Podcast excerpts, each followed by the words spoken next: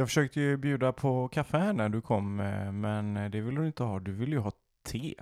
Mm. Jag tänkte, te, det dricker jag bara när jag är sjuk. Hur, hur ser din morgonrutin ut egentligen? För jag, jag tycker ju att jag känner dig så bra nu att eh, du dricker ju kaffe på morgonen. Eller har jag helt fel? Nej, men det stämmer ju. Men nu, nu spelar vi in så oerhört tidigt. Så då, jag har ju redan druckit mitt kaffe och kände att det blev lite tätt inpå med, med ännu en kopp. Det är ju trevligt med något varmt i, i, i strupen. Så tänkte jag te blir gott. Ja, fast du, du får ju ändå dricka ett par, tre koppar på morgonen. Eller dricker du bara en? Eller hur-? Jag fattar ingenting. Ja, ska jag dra det från början? Ja, men gärna. Ja, Jag tror det kan ja. vara väldigt intressant. Jag börjar med att jag vaknar. Ofta så vaknar jag innan klockan, men nu under vinterhalvåret så är det ju många gånger klockan som väcker mig. Och så har jag ju det att jag måste kliva upp med en gång. För att ligga kvar och blunda lite och riskera att försova sig är ju hemskt. Den, den stressen eh, vill inte jag känna i alla fall. Men eh, när du var, när, när vi växte upp, du var riktigt morgontrött.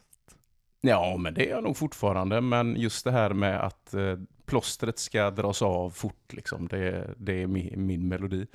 Jag kliver ner till köket och så gör jag ju en guldgrej. Jag trycker på knappen.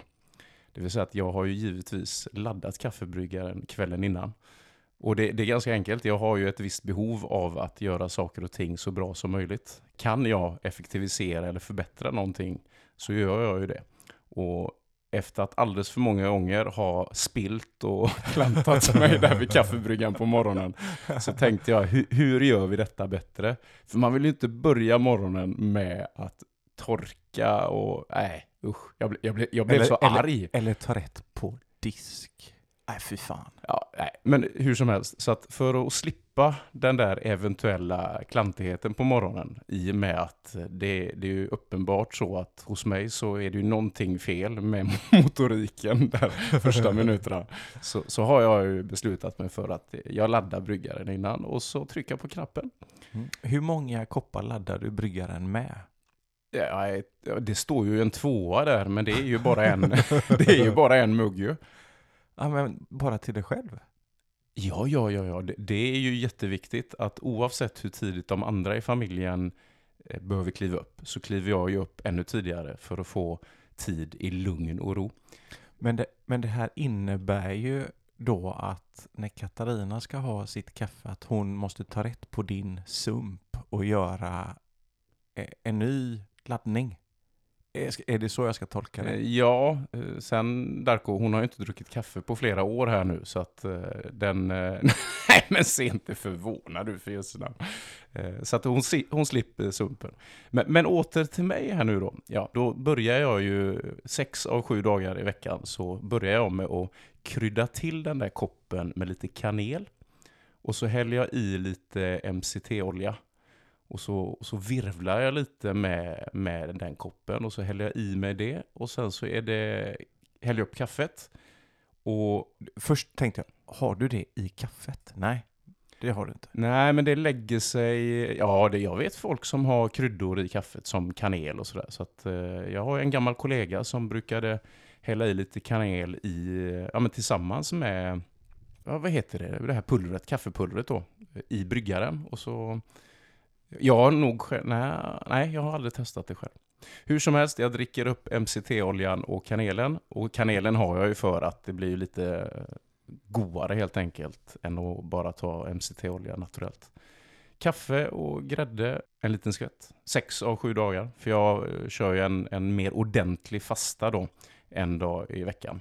Och då vill jag ju inte ha någonting annat än kaffe, te och vatten. Och sen sitter jag där och läser min bok och sörplar lite kaffe. Inga nyheter. Jo, eh, efter boken. Hur länge läser du boken? Nej, det vet jag inte. En kvart, 20 minuter kanske. Och så lite nyheter och sen då är, lugnet. Eh, sen är det borta. Och då är det bara att byta om för att springa till jobbet. För att fly? Alltså jag skulle inte säga att jag flyr eh, direkt, utan för alla ska ju iväg där någonstans. Men, men jag mår ju inte dåligt av att eh, ungarna kliver upp ungefär samtidigt som jag sticker iväg. Nej, okej, jag Nej. förstår det. Ja, hur ser dina rutiner ut? Jag har nog blivit lite morgontröttare med åren. Men framförallt den här årstiden, den är ju inte rolig. Det är ju så mörkt och då, man har ingen lust att gå upp, men jag försöker också nog gå upp på en gång. Och när jag går upp så trycker jag också på en knapp. Men det är ju min eh, kaffemaskinsknapp, så jag behöver ju inte förbereda kvällen innan. Nej. Nej, det är skillnad på folk och folk. Ja, ja, ja. Problemet är ju då om det är dags för att ta eh, droppskålen eller om bönorna är slut eller om vattnet behöver fyllas på. För det vet man ju inte sen innan. Ja, vattnet kan man ju kolla lite innan, men det andra har ju en viss eh, så här, räknestatistik när det är dags. Ja, men det kollar man väl kvällen innan då för att slippa skiten på morgonen. Det är min melodi i alla fall. Bönorna och vattnet kan man ju kolla, men eh, droppskålen den, den får du när du får den liksom. Mm, Okej, Ja. okej. Men Ja. i alla fall. Ja. Och då går jag upp och trycker igång kaffemaskinen, fixar första koppen kaffe. Och så här års så gör jag det lite mysigt. Jag tänder några ljus. Och det är inte egentligen för att det är mysigt utan det är värmeljus så att jag får upp värmen i köket. Sen hämtar jag telefonen och så får jag upp nyheterna på den eh, skärmen vi har i köket, alltså morgonnyheterna.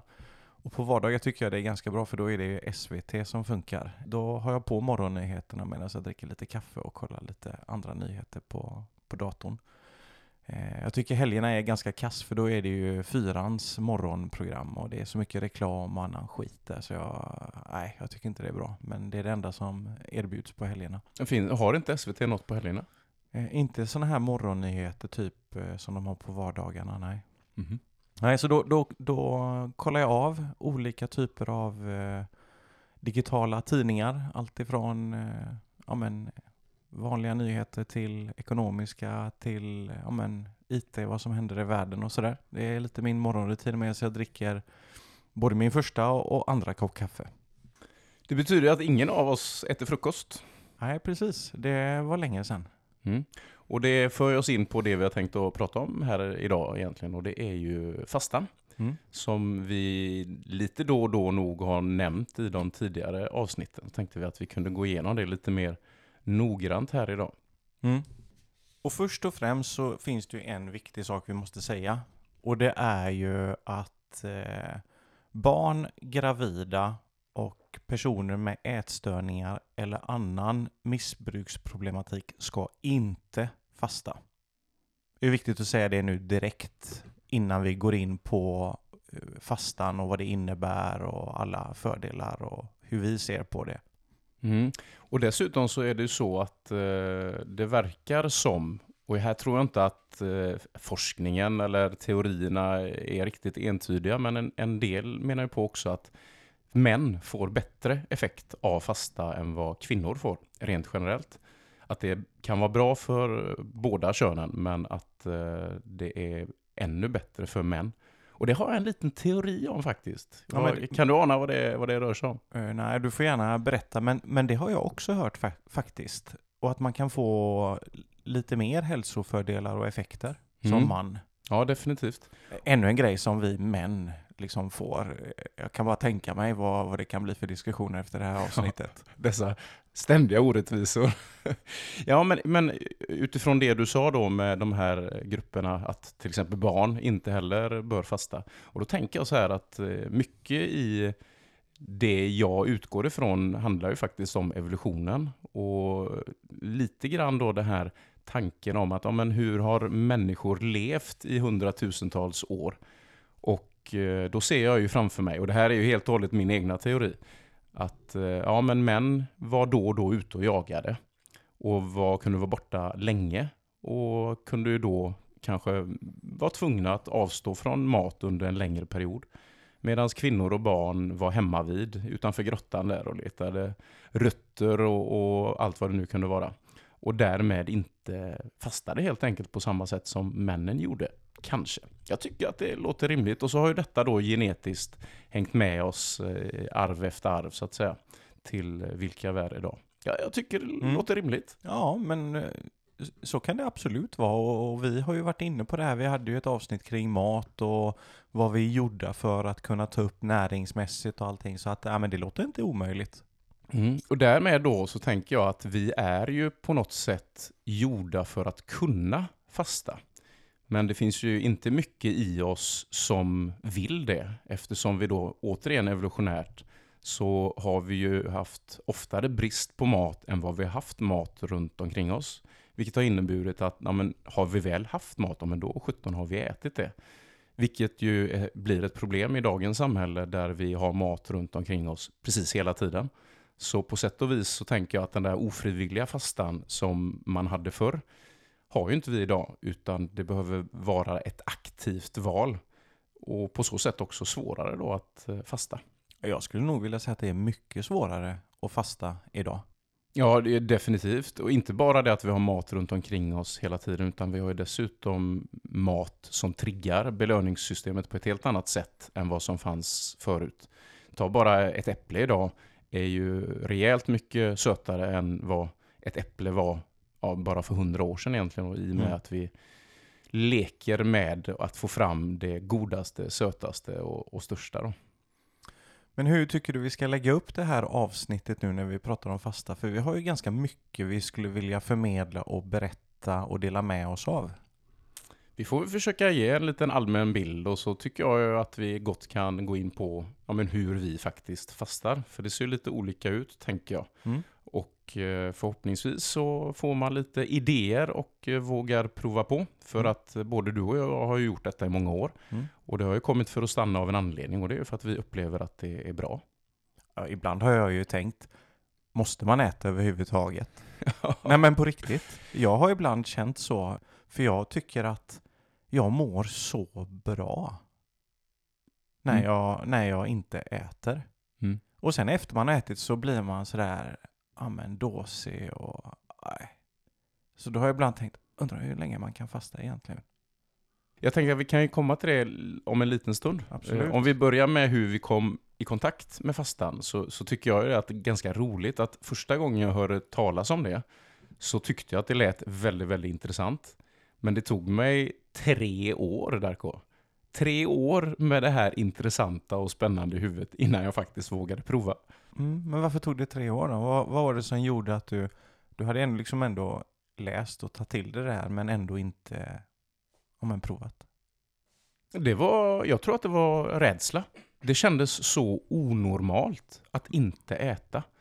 Eh, sen då i och med att jag började med att äta lågkolhydratkost så kommer ju den där effekten att man blir mätt längre mm, mm. Eh, och inte behöver äta lika ofta. Så någonstans så kan man väl säga att jag smygstartade det där med fastan i och med att jag då inte åt lika ofta som jag hade gjort förut. Men det var ändå en ribba där. Det var en spärr att ta sig förbi mentalt för att det kändes så extremt att eh, köra då en 24 timmars fasta. Ja, men framförallt tycker jag när man har blivit inpräntad genom åren och uppväxten att det är alla de här måltiderna. Det är frukost, det är mellanmål, det är lunch, det är mellanmål, det är middag, det är kvällsmat. Nu överdriver jag lite och tar upp alla de här, men, men det, det var ju ändå det vi blev inpräntade med under hela uppväxten och vårt, ja, men första delen av vårt vuxna liv. Det var så man skulle äta. Mm. Och så finns det ju ett, eh, alltså, jag vet inte vad jag ska kalla det riktigt, men vi har ju våra rutiner då. Och det är alltid svårt att bryta en rutin. Om rutinen är att man äter lunch vid 12 ja men då sitter ju den ganska hårt. Och när nu man äter middag och så vidare. Så att rutiner ska man ju ha all respekt för. Men sen tänker jag också att det, det har man ju fått erfara den här sociala betydelsen av att äta. Mm. Men du sitter ju inte och tittar på när andra äter. Och då, nej, då nej. blir det ju så att man, man avstår från en social gemenskap. Och det är ju inte heller alltid det lättaste. Men kan vi vänta lite med det? För jag, jag kände lite, när jag började prova fasta så kändes det jättekonstigt att skippa frukosten. Vi hade ju blivit inpräntade med att frukosten är det viktigaste målet på hela dagen. Ja, det hade jag inga problem med alls. Ja, men det, det, tyckte jag, men mentalt tyckte jag det var, mm. ja, ska jag skippa frukosten nu? Det är ändå det viktigaste målet på hela dagen. Ja, jag kände inte alls den problematiken. Eller jag kommer inte ihåg att jag skulle ha tyckt att det var jobbigt. Och nu minns inte jag, jag förmodligen åt ju jag ägg eh, som frukost eh, på den tiden innan jag började fasta. Jag kan inte tänka mig, ja det kanske kan ha varit någon fet yoghurt med grädde och bär eller någonting också. Men eh, jag minns inte att jag tyckte att det var jobbigt. Nej, men jag tyckte nog det var lite, lite jobbigt att ah, nu ska jag skippa det målet. Men det var ju faktiskt det lättaste målet att hoppa över. Jag tycker det har varit mycket svårare med de andra, men eh, fortsätt. Ja, när jag väl då började så var det just, eh, jag minns så väl, när jag tryckte på den där knappen, den mentala knappen, att nej, nu, nu, får, det, nu får det hända Daniel. Då hade jag så svårt för att bestämma mig för, ska jag göra detta en jobbdag eller en dag när jag är hemma?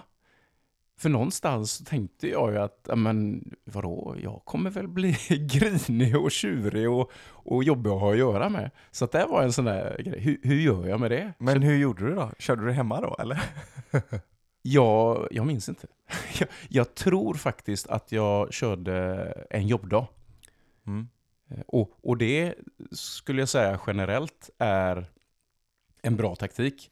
Att jag eh, fastar aldrig om jag har en hemmadag.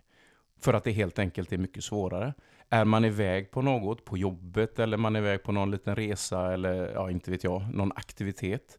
Så tycker jag att det är mycket lättare. För hemma, ja, där har vi skafferiet, där har vi kyl och frys som stör lite grann. Och dessutom så gör det ju då att de gemensamma måltiderna existerar ju alltid hemma. Och återigen, jag sitter ju inte och tittar på när de andra i familjen äter, utan det blir ju väldigt onaturligt och därför tycker jag att det är en jättebra grej att eh, fasta när man är iväg. Ja, men både ja och nej skulle jag vilja påstå. Det beror lite på vad man har för jobb. För mig har det varit lite problematiskt att, att fasta hur som helst på jobbet. För det finns så mycket saker som sker över måltiden så att säga, eller lunchen. Det kan vara allt ifrån Ja, men man åker iväg och tar en jobblunch för att ta ett möte också. Då funkar det ju inte riktigt att fasta. Så för mig har det varit, jag har behövt planera det där lite, vilken dag eh, alltså arbetsdag jag fastar. För det har inte varit helt lätt. För det blir jättekonstigt för mig i det jobbet jag har att fasta vissa dagar när det sker saker runt omkring lunchen. Ja, det där är ju jätteintressant i och med att, och det, och det kan ha att göra med min personlighet att göra också, men jag började ju det hela när jag la om min kost. Då vet jag att steg ett var ju att fortsätta äta i bamba, men jag hade ju mitt smör med mig istället för att kunna bli mätt. Och, och det, det var ju till allas eh, glädje och förtvivlan, för det var ganska roligt då när både kollegor och elever såg att eh, där gick Daniel in i Bambas kyl. Vad gör han där? och så kom han ut med en helvetesklick på, på tallriken. Så det var ju lite skoj. Men sen efter ett tag så valde jag att ta med egen mat. Och fann ju en, en jättefördel i att slippa äta i bamba. Mm. Eh, Alltså äta i bamba med tonåringar är ju inte, det, det är ju inte att njuta av maten direkt.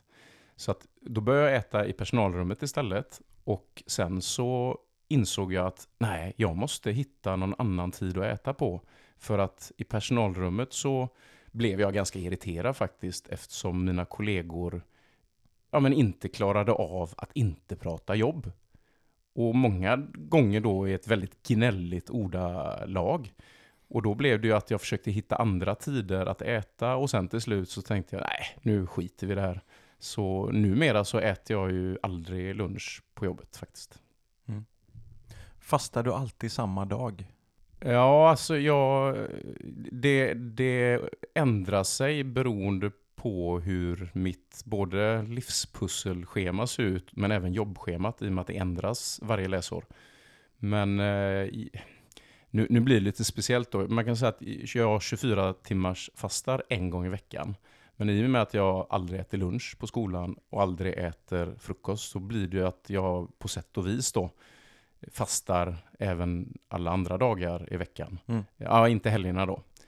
Men alla vardagar så, nu brukar man ju säga det, det, det finns ju lite olika tankar där, men, men att 16 timmar är väl lite grann en sån här magisk fastegräns. Och, så att fem dagar i veckan så kommer jag ju med lätthet förbi de där 16 timmarna. Hur gör du?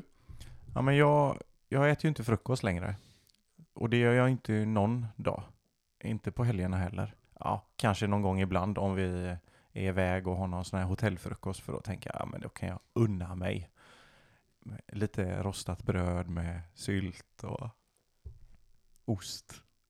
Men eh, annars äter jag inte frukost. Och sen så fastar jag 24 timmar en dag i veckan, precis som du. Men det varierar lite vilken dag, beroende lite på vad eh, som händer i, under den veckan. Nu så är det ganska enkelt för jag jobbar ju mestadelen hemifrån. Och då kan jag ju fasta vilken dag jag vill egentligen. Men eh, eh, när jag satt mycket på kontor och sådär, då planerade jag min fasta utifrån hur eh, den arbetsveckan såg ut när det passade att fasta. Mm. Så det kunde variera allt ifrån en måndag. Jag vet ju att det är många som vill ha en och samma dag. Men för mig funkar inte det eh, rent arbetsmässigt utan då jag såg till att det blev en dag i veckan men det kunde ibland bli en fredag, ibland en tisdag, ibland en torsdag liksom. Mm. Ja, och, och, då, med... och då är det ju middag till middag 24 timmar. Ja, just det. Ja, vad bra att du säger det. För att det, ja, det har väl framgått i och för sig, men där gör ju folk lite olika. Mm. Eh, och jag tycker att det, jag har egentligen aldrig provat något annat än att köra från mm. middag till middag, för det känns så, ja men det känns enklast så. Äter man middag då vid, säg att det är klockan sex. Mm. Ja, men när du vaknar eh, på morgonen, då har du ju redan gått 12 timmar eller lite drygt. Och då är det ju inte så jobbigt till lunch till exempel. För det skulle man kunna göra att man börjar det här om man vill prova. Så ja, men det är väl inte fel att börja med att bara skippa frukosten då. Ja, precis. Och inta den där frukosten, brunchen, lunchen eller vad det nu är eh, lite senare. Då får du ju enkelt ihop de där 16 timmarna. Absolut, det tycker jag definitivt man kan prova. För jag, jag kände lite när jag skulle börja fasta, då började jag inte riktigt fasta, utan jag kokade om det var ett eller två ägg som jag hade med mig till jobbet och så åt jag ett ägg till lunch eller två ägg till lunch, kokta ägg. Och det var jobbigt, för det triggade hungern. Mm. Men jag, jag tänkte, ja men jag börjar så. Då får jag i mig lite i alla fall. Ja, och, det... Och, det, och det här var under 24 timmars fastan och middag till middag liksom. Ja, då, då tänkte jag, jag åt ingen frukost och så tänkte jag, ja men jag tar ett ägg.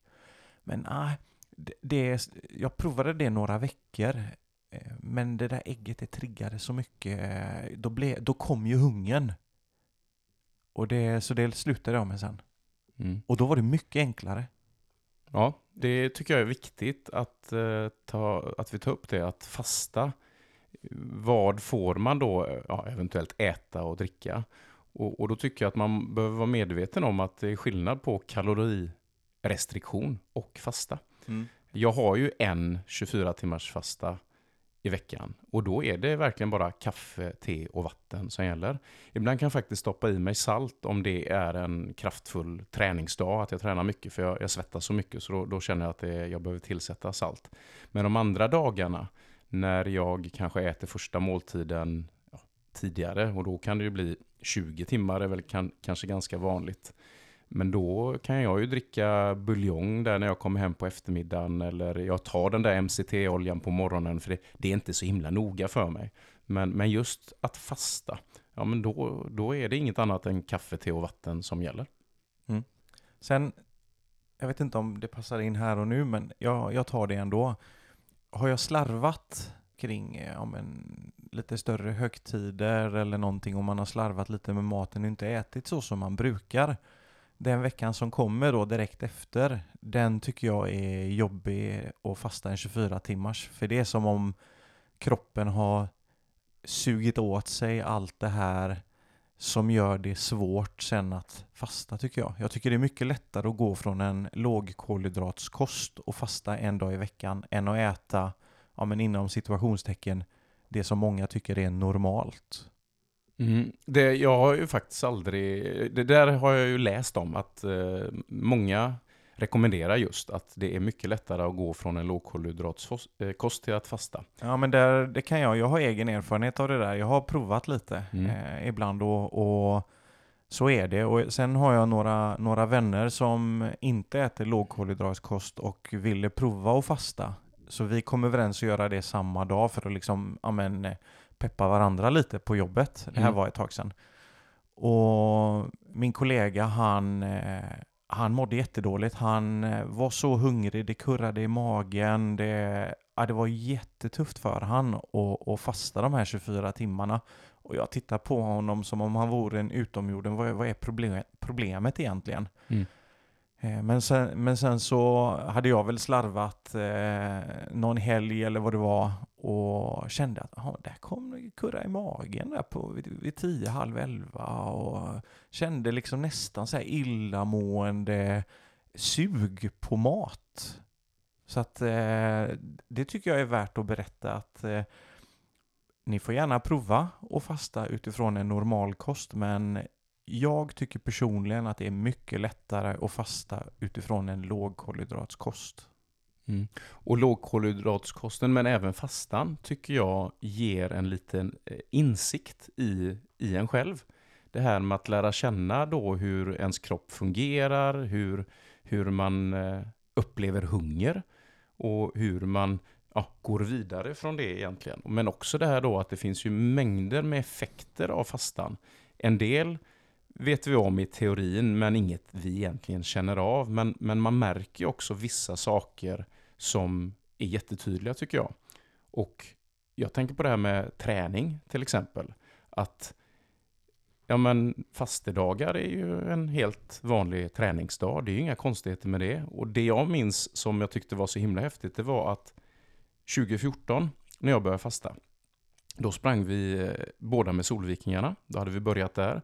Och då var vi ju också med på intervallerna på måndagar. Och det var måndagar som blev min fastedag.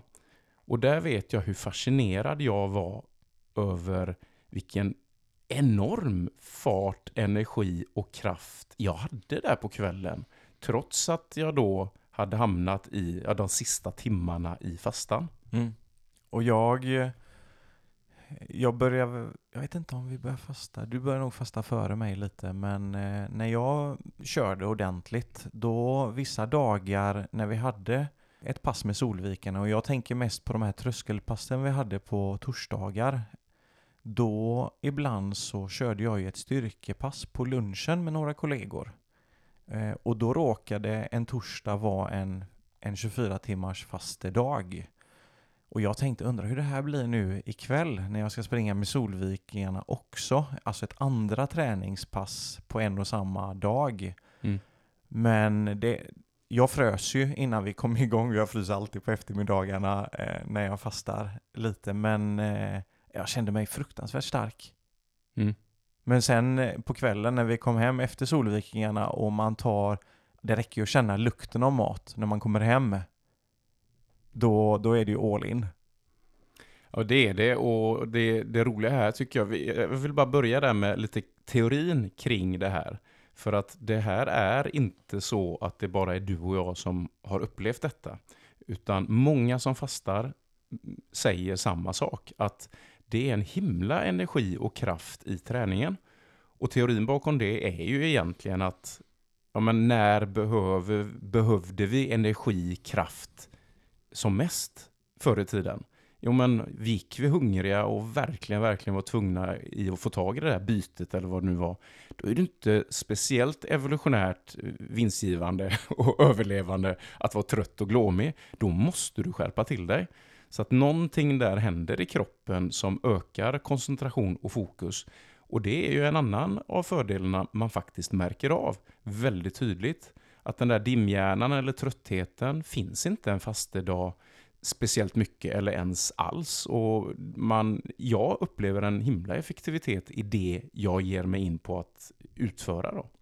Jag använder ju fastan och fastetiden för att planera när jag behöver vara skärpt som tusan jobbmässigt.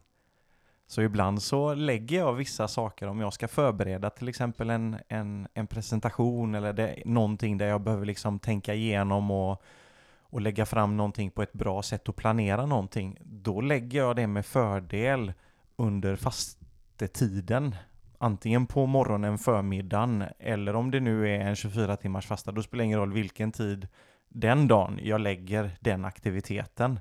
Det gör jag medvetet. Mm. För Ja. jag, jag är jätteskärpt och jag är alert. Ut, ja, men alla de här effekterna. Och jag tycker det är så häftigt.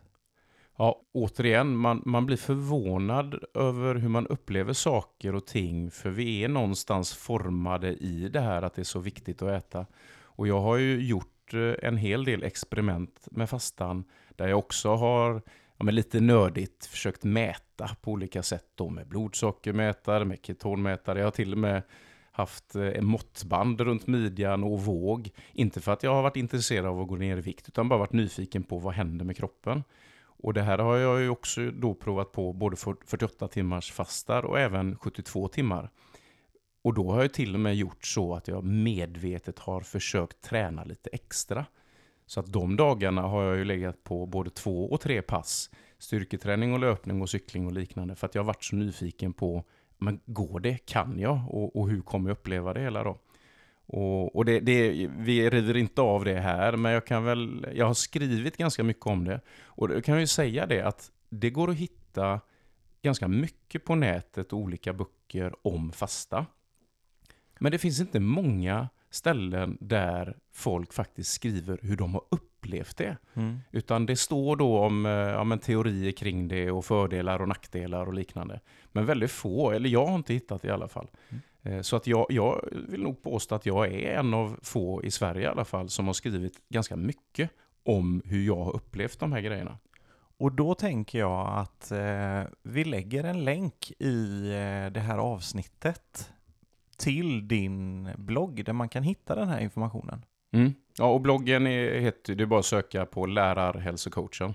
Mm. Och så är det blogspot.com är det com eller se? Vad kan ja, men vi lägger länken ja. i avsnittet så är det bara att klicka på den. Ja, och så skriva fasta i sökfunktionen så kan man ju kolla lite grann vad, hur jag har gjort, framförallt de här längre fasterna kanske. Och eh, ja, det går ju att läsa vad, vad, jag har gjort och hur jag har upplevt det och, och lite siffror på det. Det är alltid roligt med, med siffror. Mm, alltid.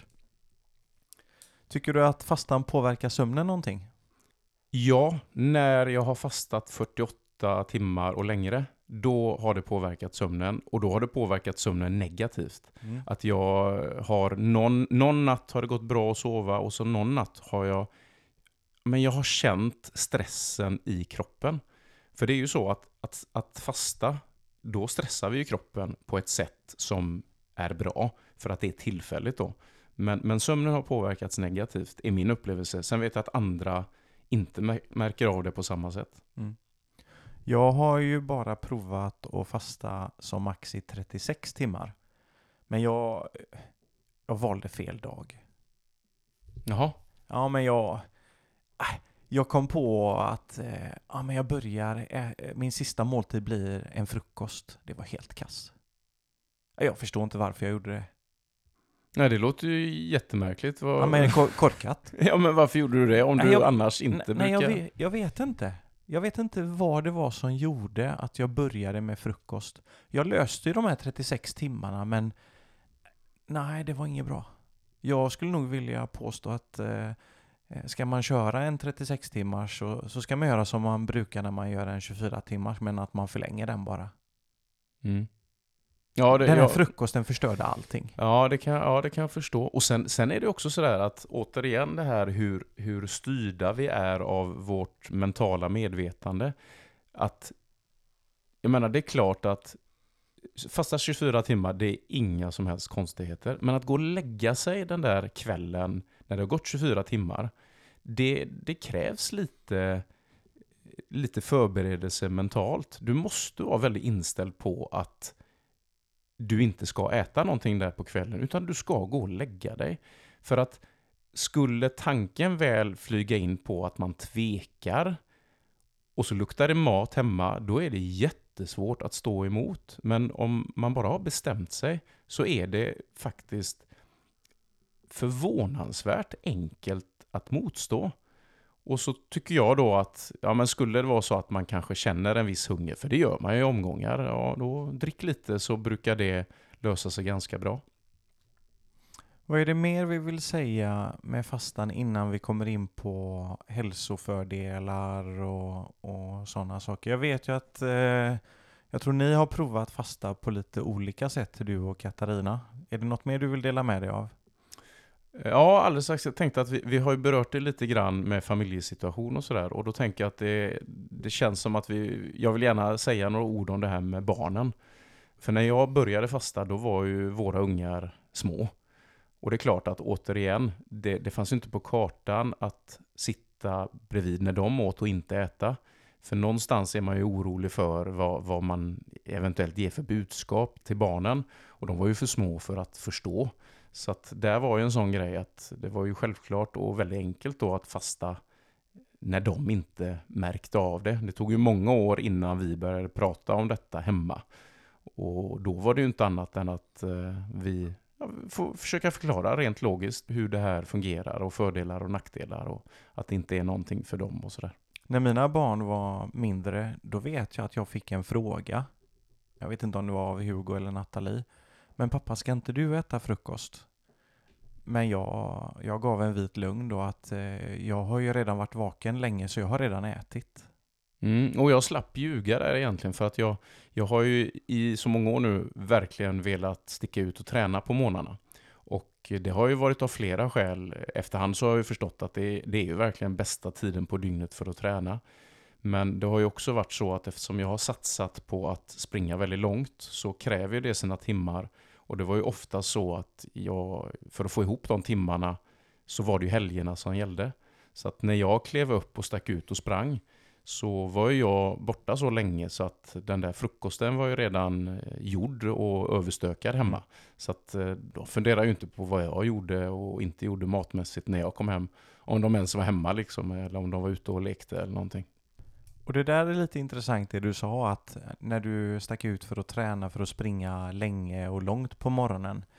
När jag har gjort eh, mina grejer, eh, typ Lidingöloppet och när jag skulle köra Vätternrundan, men, men framförallt Öppet spår och Vasaloppet så är det ju många som går upp flera timmar i förväg för att trycka i sig gröt och grejer jättetidigt. Eh, jag har ju, jag har ju kört de loppen på fastande mage. Och alla skakar ju på huvudet bara och ja, förmodligen tänker de att han måste vara helt hjärndöd liksom som, som kör på tom mage. Men för mig har det funkat jättebra. Det är ju, då börjar ju fettförbränningen direkt än att jag ska börja på någon form av kolhydrat och sen få någon extrem jobbig dipp eller börja tillsätta socker, socker var 30 minut. Liksom det, och så tycker folk det är konstigt att magarna rasar. Min mag har aldrig rasat under sådana här långa lopp och jag vet att det har inte din heller. Nej, och det skulle jag säga helt och hållet har att göra med fastan. För jag har ju heller aldrig stoppat någonting i magen inför ultralopp eller annat. Utan jag har tänkt precis som det du beskrev här nu då. Men många tänker nog, hur orkar ni? Jo, men det, det, det, har ju att göra med den här berömda väggen som alla är rädda för. Men väggen handlar ju om att dina kolhydratdepåer tar slut efter sådär en och en halv, två timmar. Det är lite individuellt. Och då måste fettförbränningen vara god för att du inte ska gå in i väggen. Och det är klart att alla förbränner vi ju fett mer eller mindre hela tiden. Men om du inte har en god fettförbränning, ja, då får du det jäkligt jobbigt helt enkelt. Mm. Och, och sen är det ju så också att när du väl börjar stoppa socker i kroppen då, om du springer riktigt långt eller Vätternrundan eller vad det nu kan vara, så är det ju så att då är jag övertygad om att magen är redo att bearbeta mm. det man stoppar i sig. Men om den dessutom har en himla massa annat som den jobbar ja, med sedan tidigare och så bara fyller du på och fyller du på, ja det är inte konstigt att magen kraschar. Nej.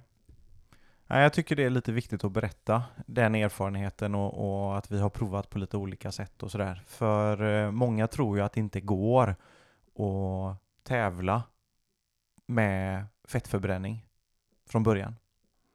Nej, och det har vi också matats med hur, hur viktigt det är med kolhydraterna. Och jag var ju en Gunde Svan-fan en gång i tiden och han var ju en av dem som verkligen fick oss att förstå hur viktigt det var att äta sin gröt och allt vad det var. Men eh, nej, det, utveckling är lite häftigt och just detta att vi faktiskt kan lära oss att det finns andra sätt att hantera det hela på. Jag såg ett program på SVT. Eh, det var någon form av dokumentär om eh, längdåkningslandslaget. Ja, det, det var ju hemskt att ja, se. Det var fruktansvärt att se. det var OS de visade och man, de visade frukosten innan femmilen och då fattar ni att det var herrarna. Och då ser man våra landslagsherrar trycka i sig då på morgonen vitt bröd, Nutella, ja, alltså så mycket croissanter, allt möjligt. Och sen så ser man i dokumentären hur de går i väggen senare.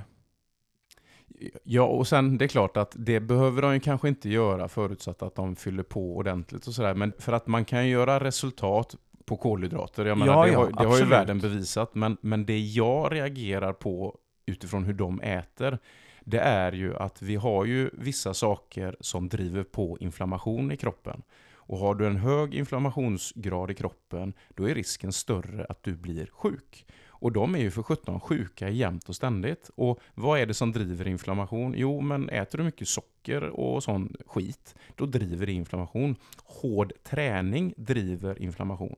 Så att är man på elitnivå, jag är ju helt övertygad om att kan du äta då på ett bättre sätt, ja då kan du förmodligen undvika mängder med sjukdomar och så. Mm. Men det, det blir lite... Men vi, lite vi, går, till, vi går tillbaka till fastan igen. Eh, Men, men det var en, jag tycker det var, ja, det var chockerande att se. Ja, men verkligen. Och jag har ju läst lite grann vad, nu kommer jag inte ihåg vad det är en kvinna där som är deras Ja, närings, dietist, ja. Och jag har läst hennes bok och det, det, Herregud. ja, men det är 70-talet rakt igenom eh, kan man lugnt säga. Men du frågade mig eh, det här att eh, om vi hade testat på lite olika varianter och, och det har vi ju. Det finns ju lite tankar om saltvattenflasher och, och lite allt möjligt. Och jag, jag har provat och nej, det finns poänger med det här rent teoretiskt, men det är verkligen ingenting för mig. Jag tycker det är att krångla till det alldeles för mycket. Och sen så innebär många gånger de här saltvattenflaskorna att du ska tvinga i dig, ja det är ju minst en liter vatten på morgonen med salt i. Och det är ingen behaglig start på dagen. Alltså det, du får ju den här spyklump, eller jag får den här spyklumpen i halsen. Och den ligger kvar ganska länge. Mm. Så att eh, jag tänker att, nej, jag tror inte våra förfäder började dagen med en saltvattenflash. Och då känner inte jag att jag behöver göra det heller. Det finns en frihet, faktiskt, i att inte vara slav under ätandet. Ja, hur tänker du då? Det, ja, men just detta att man är inte i bojorna på någonting. Jag är inte slav under att jag måste äta, annars blir mitt liv panik och alla runt omkring mig kommer hata mig. Bara den grejen är ju väldigt skön. Sen också det här, ja men som på jobbet då. Jag, jag äter ju inte på jobbet. Vilket gör att jag kan vara effektiv som 17. Och den där tiden när folk sitter och äter och förmodligen pratar jobb. Jag, jag slipper ju jobbpratet och så kan jag jobba full rulle med allt annat. Och det är klart, det här har ju att göra med personlighet. Det finns de som är i stort behov av den sociala samvaron. Jag har ju inte det och då tycker jag mest att det är skönt att, att slippa faktiskt. För att jag, men jag, jag har nämnt det någon gång förut, jag tror att vi alla har någonstans en, en mängd energi. Ja, men precis som vi fysiskt orkar till en viss gräns så är det samma sak med det mentala. Och i och med att de där påtvingade mötena med elever och kollegor och liknande finns, de tar mycket energi från mig. Jag behöver tiden i fred. Och då, ja det blir både effektivt och skönt för skallen tycker jag att inte vara tvungen till ja, att äta i vissa sammanhang i alla fall. Ja, i, I mitt jobb funkar det inte riktigt så. Jag har ju ganska mycket kundmöten, jag har möten med leverantörer, jag, jag jobbar ju inom IT-branschen så att vi, den här lunchen, det är många som tar tillfället i akt då. Framförallt leverantörer som gärna bjuder på lunch och samtidigt då pratar om någonting kring antingen en leverans de har mot oss eller någonting som eh, vi kan hjälpa varandra med och sådär. Så att lunchen blir ju som ett arbetsmöte. Och då blir det lite svårare för mig att liksom tacka nej till allting för att den tiden är ofta lätt att hitta ett utrymme till att träffas på. Eh, så för mig, jag, jag behöver planera mycket mer när jag fastar och när jag inte fastar. Eh, men jag tycker, det som jag tycker är, ibland kan vara skönt, det är när man reser i jobbet. För då kan jag välja att fasta under restiden. Till exempel om jag ska upp till Stockholm, Stockholm över dagen och jag har något möte som pågår in på lunchen lite, då kan jag ju välja att nej, men den dagen fastar jag. Mm. Och det tycker jag är lite skönt för att då, då känner jag att nej, men då behöver inte jag leta efter någonstans där jag kan hitta vettig mat. Och jag kan eh, jobba på och känna mig effektiv och stark hela dagen egentligen. Sen apropå det här med, nu pratar vi mycket om själva fastan i sig, men den där måltiden sen, när man väl tillåter sig själv att äta, det är ju också en stor fördel med fastan tycker jag, för att, alltså, att njuta av den där middagen när man då har fastat i 24 timmar. Jag är helt övertygad om att jag njuter mer än om jag skulle stoppa i mig mer regelbundet under dagarna. Då blir det mer bara det här rutinmässiga i med energi. Jag upplever att jag njuter mer av mat idag än vad jag gjorde ja, långt tidigare. Ja, så kanske det är. Jag har inte tänkt på det. Jag är bara hungrig när jag börjar äta. ja, och där är också en sån sak och som... Och framförallt när lukten av mat, då bara, men kom igen nu, kom igen nu. ja. och, och, nästa grej är ju lite grann, och det är ju någonting som jag jobbar med.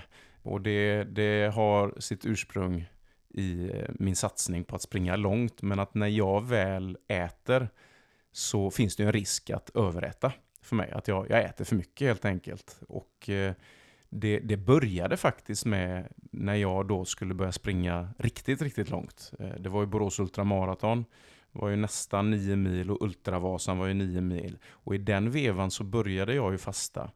Och då var ju inte jag trygg i fastandet. Så jag var lite orolig för att jag skulle gå minus i, i energi och, mm. och näringsintag. Mm. Så där började jag faktiskt att, ja men vi åt vår middag när vi nu åt den. Och sen så valde jag att, jag var inte hungrig. Men mer som taktik så valde jag att där senare på kvällen stoppa i mig ytterligare, det var oftast yoghurt och grädde, eller grädde och bär eller någonting. Och det var en grej som jag började med just för att ja, men jag var orolig för att jag gjorde något dumt energimässigt då. Mm. Och sen har det faktiskt varit en vana, en rutin som jag faktiskt inte riktigt har blivit av med. Eh, och det har varit eh, svårt att ta bort det faktiskt. För att det har suttit så i ryggmärgen, men jag behöver ju inte den där måltiden. Och det är faktiskt nu på senare tid som jag på allvar har försökt att börja ta, ta tag i det. Jag upplever den middagen som är efter en 24 timmars fasta, det behöver vara bra mat och mat som jag blir mätt på. Även om jag tillsätter fett. Jag upplever ju, och det här kanske är för att jag tycker mer om kött än fisk, men eh, jag vill gärna ha någonting med kött den måltiden. Mm. Ja, jag håller med om att jag upplever också att kött ger mer än fisk. Men jag har ett problem där. För att min kropp verkar inte stämma överens med vad alla böcker säger om detta. Att ja, men proteiner mättar, det är alla så extremt överens om. Det funkar inte på mig. Jag, hade jag, skulle jag äta kött och bara kött den där måltiden så ja, jag vet inte hur mycket kött jag hade behövt komma upp i. Jag måste ha rejält med fett till, för annars kan jag ju äta flera djur där på kvällen.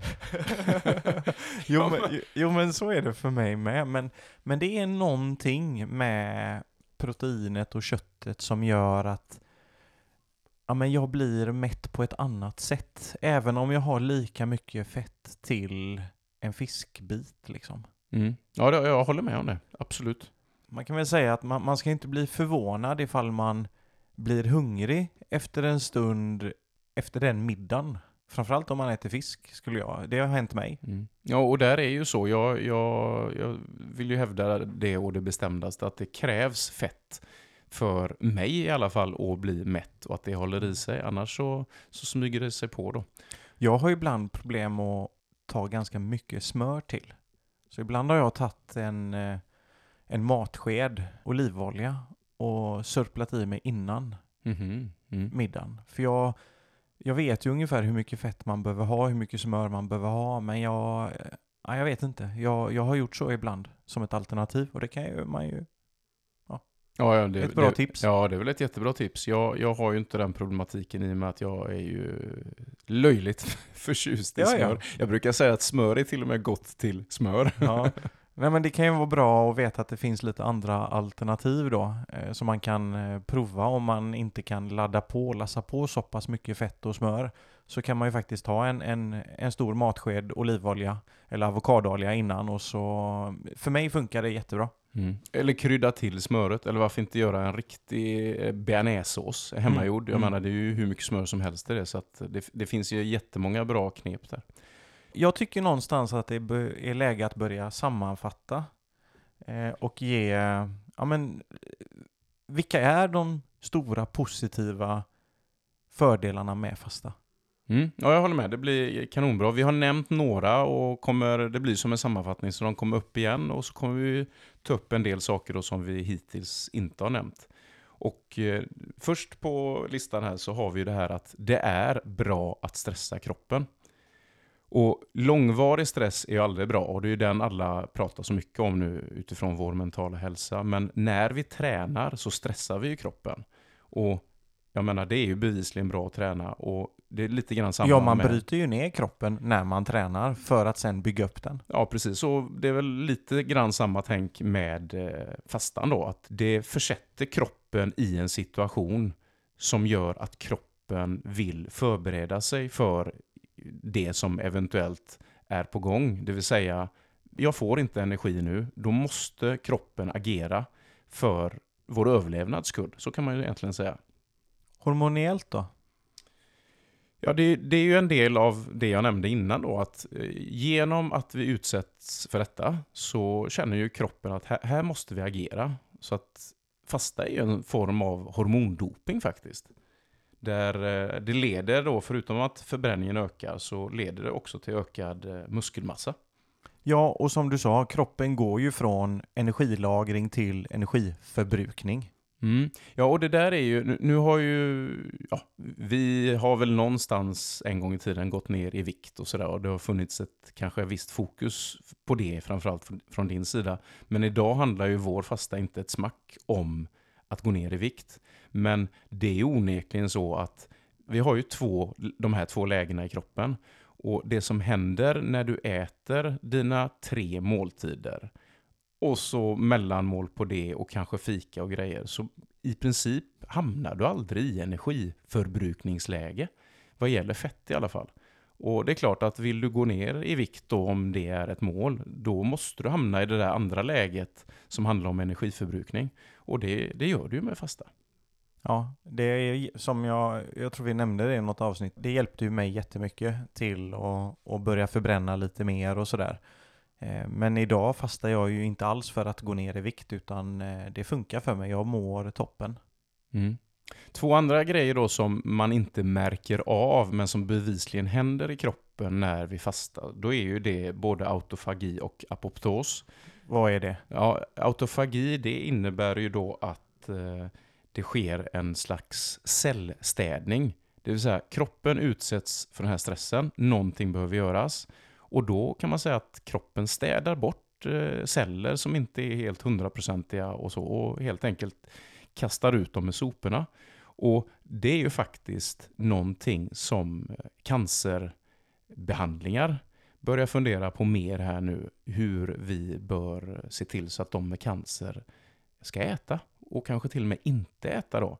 För att cancerceller är ju celler som inte har liksom Ja, de har ju inte bildats och blivit bra celler. Eh, Nu, nu är jag ute på djupt vatten. Men, men hur som helst så, så finns det en poäng med att dåliga celler ska väck. Och det är det som är autofagi då. Och apoptos det är ju då den här själva cell, vad, vad, he- celldöden. vad, het- vad hette det? Autofagi och apoptos. Okej. Apoptosen det är ju själva celldöden i sig. Så att här innebär ju i det långa loppet att vi har en möjlighet till, om inte en föryngringsprocess, så i alla fall att åldern inte slår på med högsta växel. För det är också en fråga, ålder handlar ju om vårt inre och hur våra celler mår. Och det är klart att ju fler dåliga celler som får överleva och leva vidare, ja det kommer att påverka oss negativt. Men det är därför alla tycker jag ser ut som 40 och inte 50. på riktigt Arko så är du vacker. Och eh, det, det Du- här du är... med. Ja. ja, men, ja, men det är klart att det här spelar in. Och 2014, vi, vi har ju hållit på med detta i ja, men tio år eh, snart här nu då. Ja. Och det, det är klart att det gör skillnad i hur kroppen fungerar. Sen att vi bara rent generellt är snygga, det, det är en annan grej. Ja, det, vi kanske inte behöver eh, trycka ut det så hårt, men så är det ju. Mm. Och i det här spännande, allt det här spännande med cellerna så innebär ju då att det, det sker ju en slags cellföryngring och reparation. Och det här började ju forskas om mer och mer hela tiden, för det här är ju så otroligt intressant här nu när vi pratar om att vi kommer leva längre och längre. Och det är klart att en del av det handlar ju om att vår, vår sjukvård och medicin är så bra så att den klarar av att hålla människor vid liv väldigt länge. Men helst tänker jag att jag vill ju leva med, med kvalitet och inte bara med att bli äldre och vara skröplig och käka 17 piller varje dag. Sen får man inte glömma att eh, de företagen som eh, tar fram de här pillerna, de har ju ett vinstintresse. Va? Är de inte välgörare? Nej, de, det är inte så att de bara vill att du ska leva längre. Mhm. Är det därför att när man väl börjar pillerna så måste man äta dem till man dör? Kan det ha med saken att göra? Man blir ju nyfiken på om de faktiskt har eh, sätt där de hade kunnat ta slut på den där sjukdomen Vet och att du- man inte hade du- behövt äta de här pillerna. mer. Jag är helt övertygad om det. Ja, jag vet inte riktigt. Den, den Jag är, arga jag, är sidan. helt, jag är helt övertygad om att det finns botemedel till diverse, ja men ganska många olika stora sjukdomar som finns. Men på grund av att det finns ett stort vinstintresse så ser man till att eh, det fortsätter. För tänk om det här skulle komma ut till gemene man.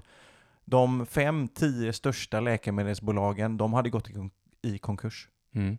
Ja, och nästa avsnitt kommer vi prata om att jorden egentligen är platt och att vi inte har varit på månen. Men, men ja, nästa punkt tycker jag, eh, för mig är det nästan det bästa med fastan och det är ju mental styrka men framförallt skärpa och bättre fokus.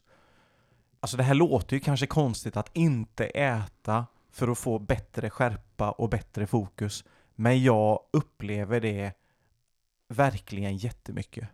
mm. Ja, jag håller med dig. Och det har vi ju nämnt i Ja. dagens avsnitt vid flera tillfällen. Men jag måste säga det igen. För mig är det nästan det bästa med fastan. Mm.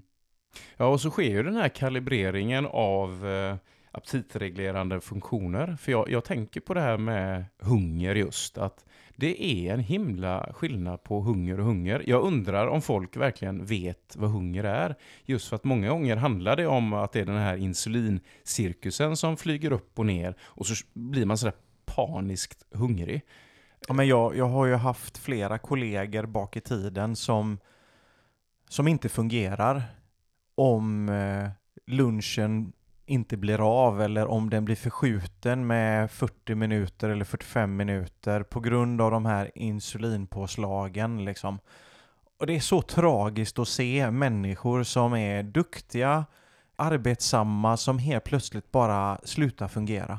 Mm. Ja, och då är ju inte det hunger, utan det är insulinet som skriker egentligen då va? Ah, ja, Och- skrit, skriker något fruktansvärt. Och, och då får vi ändå ta det att hungern, det är ju inte det att den försvinner när man fastar. Men jag, jag skulle säga att det handlar om två saker som jag upplever det. Det ena är att när hungern kommer så är den inte så stark. Och sen i mitt fall är det som att den Ja, men det är som att den knackar på dörren och frågar Hörru Daniel, är det inte, ska vi inte äta nu? Och sen när den får ett nej, då försvinner den. Och så kanske den kommer tillbaka ett tag senare och återigen knackar lite lätt på dörren att eh, Hörru, ska vi inte äta? På den nivån är det. Och, och det är ju det här tror jag som skräcken är för många. För de utgår ifrån den här paniska hungrigheten som gör att hela världen liksom håller på att rasera då. Och det är klart att har man det som utgångsläge, det är klart att det inte låter speciellt lockande att fasta. För mig kommer inte de där knackningarna om jag äter eh, på det sättet vi äter. De kommer när jag har slarvat. Mhm. Då får jag de där attackerna eller vad vi nu ska kalla dem. Ja, ja, attacker, men du känner ändå hunger lite då och då när du fastar, eller? Eh, nej, Gör du inte det? nej. Mhm. Jag känner mig inte hungrig överhuvudtaget. Eh, Jag dricker kaffe och lite buljong och sådär på dagarna. Nu pratar jag 24 timmars fasta. Jag får ingen sån att det kniper till i magen eller jag får en sån eh, hung... Nej. Ja, men då är det bedrövligt att du inte har fastat längre än 36 timmar. Ja, men... Ja, och så har vi pratat eh, om det här med att man givetvis blir bättre på fettförbränningen. Och just det här lära känna kroppens signaler och sådär. Och mycket handlar ju om att man därmed håller ner insulinet. Och då kommer vi egentligen lite grann till de här stora frågorna med dagens vällevnads, eller ska vi kalla det fellevnadssjukdomar. Och många av dem har med socker och insulin att göra. Och det är klart att om du då fastar så ja, du kommer att hålla ner insulinet, sänka blodtrycket, förbättra kolesterolnivåerna och därmed då så minskar man ju på risken för hjärt och kärlsjukdomar. Och alla de här grejerna är ju någonstans teoretiska. Det är ju ingenting man upplever eller märker.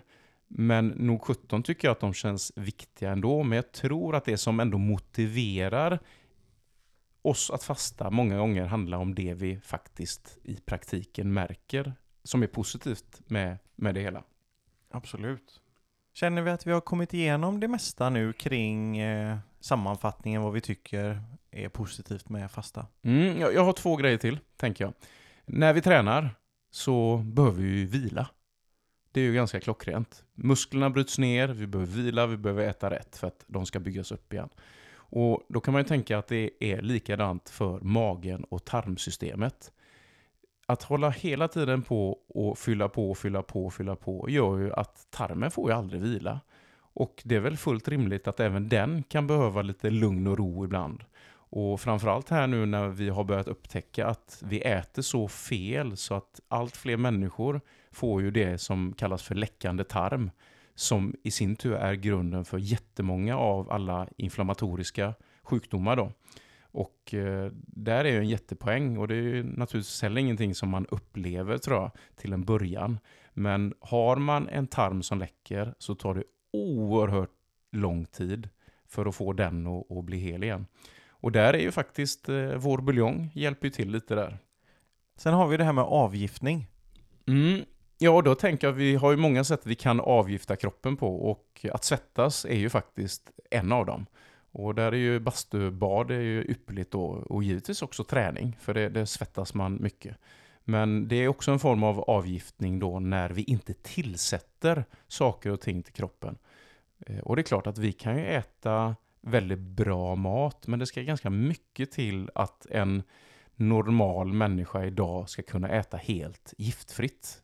Det finns ju inte. Och det är klart att tar vi en paus från det där och ger kroppen en möjlighet till att ta hand om och eh, ja, bli av med det så är ju det en fördel naturligtvis. Mm, mm.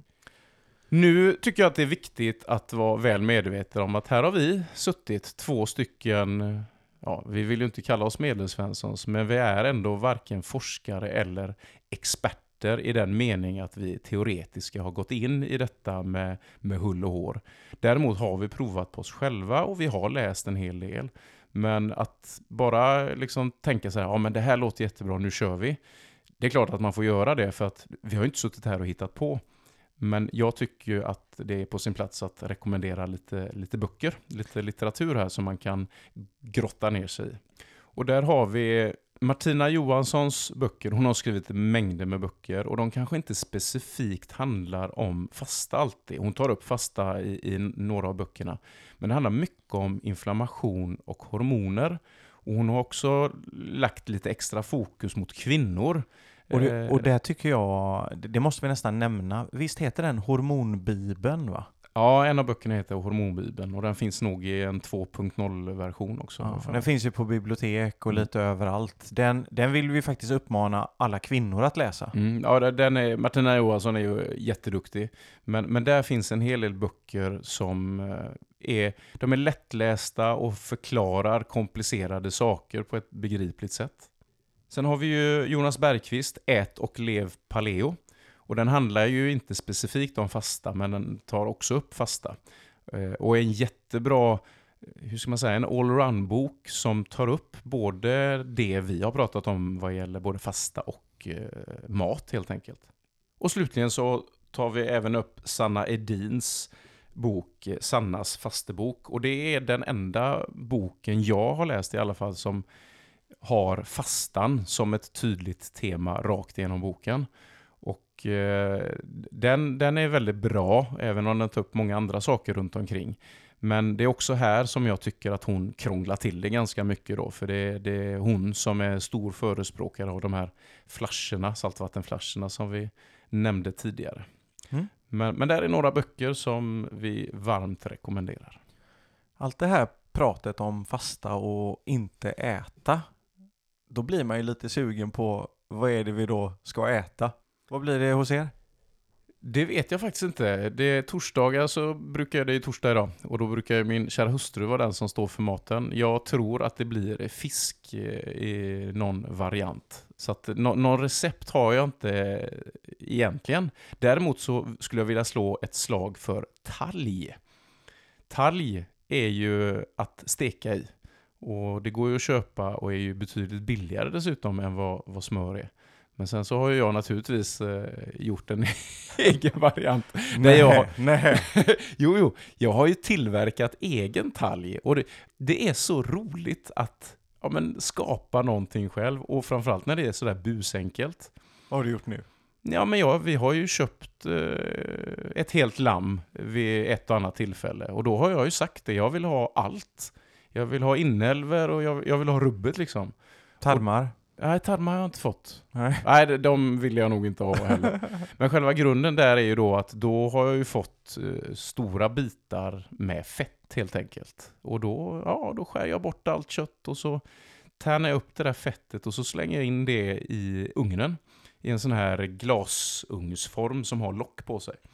Och sen får, på låg värme och så får det stå där i 24 timmar eller mer. Och Ja, då... du är så duktig. Jo men jag känner mig väldigt duktig. Jag tycker, ja, jag gillar grejen liksom. ja, jag köper talg. Ja, du gör det. Jo, jo, men, och där är ju så, det går ju alldeles utmärkt, men jag, jag tycker det är lite roligt. Mm. Men, men talg är ju verkligen en suverän eh, råvara att använda. Och det hoppas jag innerligt att alla är mycket väl medvetna om att man inte ska värma upp växtoljor i, ja, vid matlagning. För att det sker ju någon process där som faktiskt blir giftig. Mm. Så att när man eh, steker någonting då ska man ju använda så, mätt, så mycket mättat fett som möjligt. Och där är ju talg 100% mättat fett. Så att eh, det är klockrent och så är det billigt. Jag måste fråga innan jag eh, berättar vad vi har tänkt. Har du fått någon feedback på någon av dina middagstips den senaste tiden? Det, det har jag inte. Jag, jag, jag är nog lite tråkigare där. Jag, jag misstänker att du är som vanligt. Men jag börjar tro att du sitter och hittar på.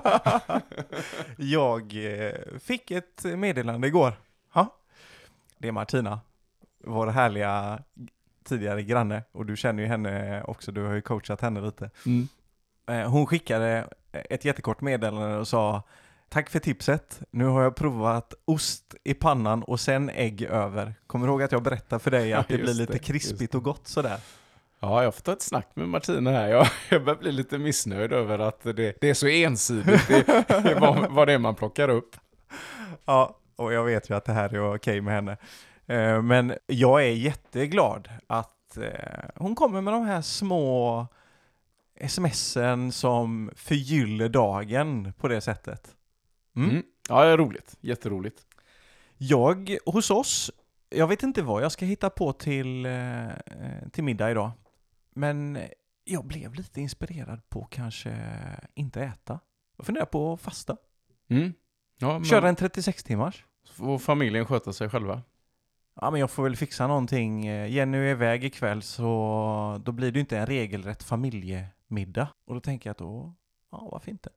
Jag tror jag provar det. Jag tycker du ska ge ungarna lite pizzapengar. Då blir det ju svårt. Men, ehm, ja, nej, tom tallrik för mig ikväll. Så får vi väl se om jag är vid liv, vid liv imorgon. Ja, ja, men då menar du att du faktiskt skulle prova på längre än 24 timmar det här nu Nej, då? men jag tänkte jag kör en 36 timmars då. Mm. 36, vad blir det? Då, ja, det blir ju lunchen där då ja. Ja, för jag ska träffa en eh, tidigare kollega och äta lunch med henne imorgon. Det Mm. passar ju bra fram tills dess. Ja, det tycker jag. Det, då får du lycka till med det. Ja, men tack. Så eh, får jag väl komma tillbaka med feedback. Ja, det tycker jag. Det låter bra. Men då eh, önskar vi smaklig måltid. Smaklig måltid och tack och hej.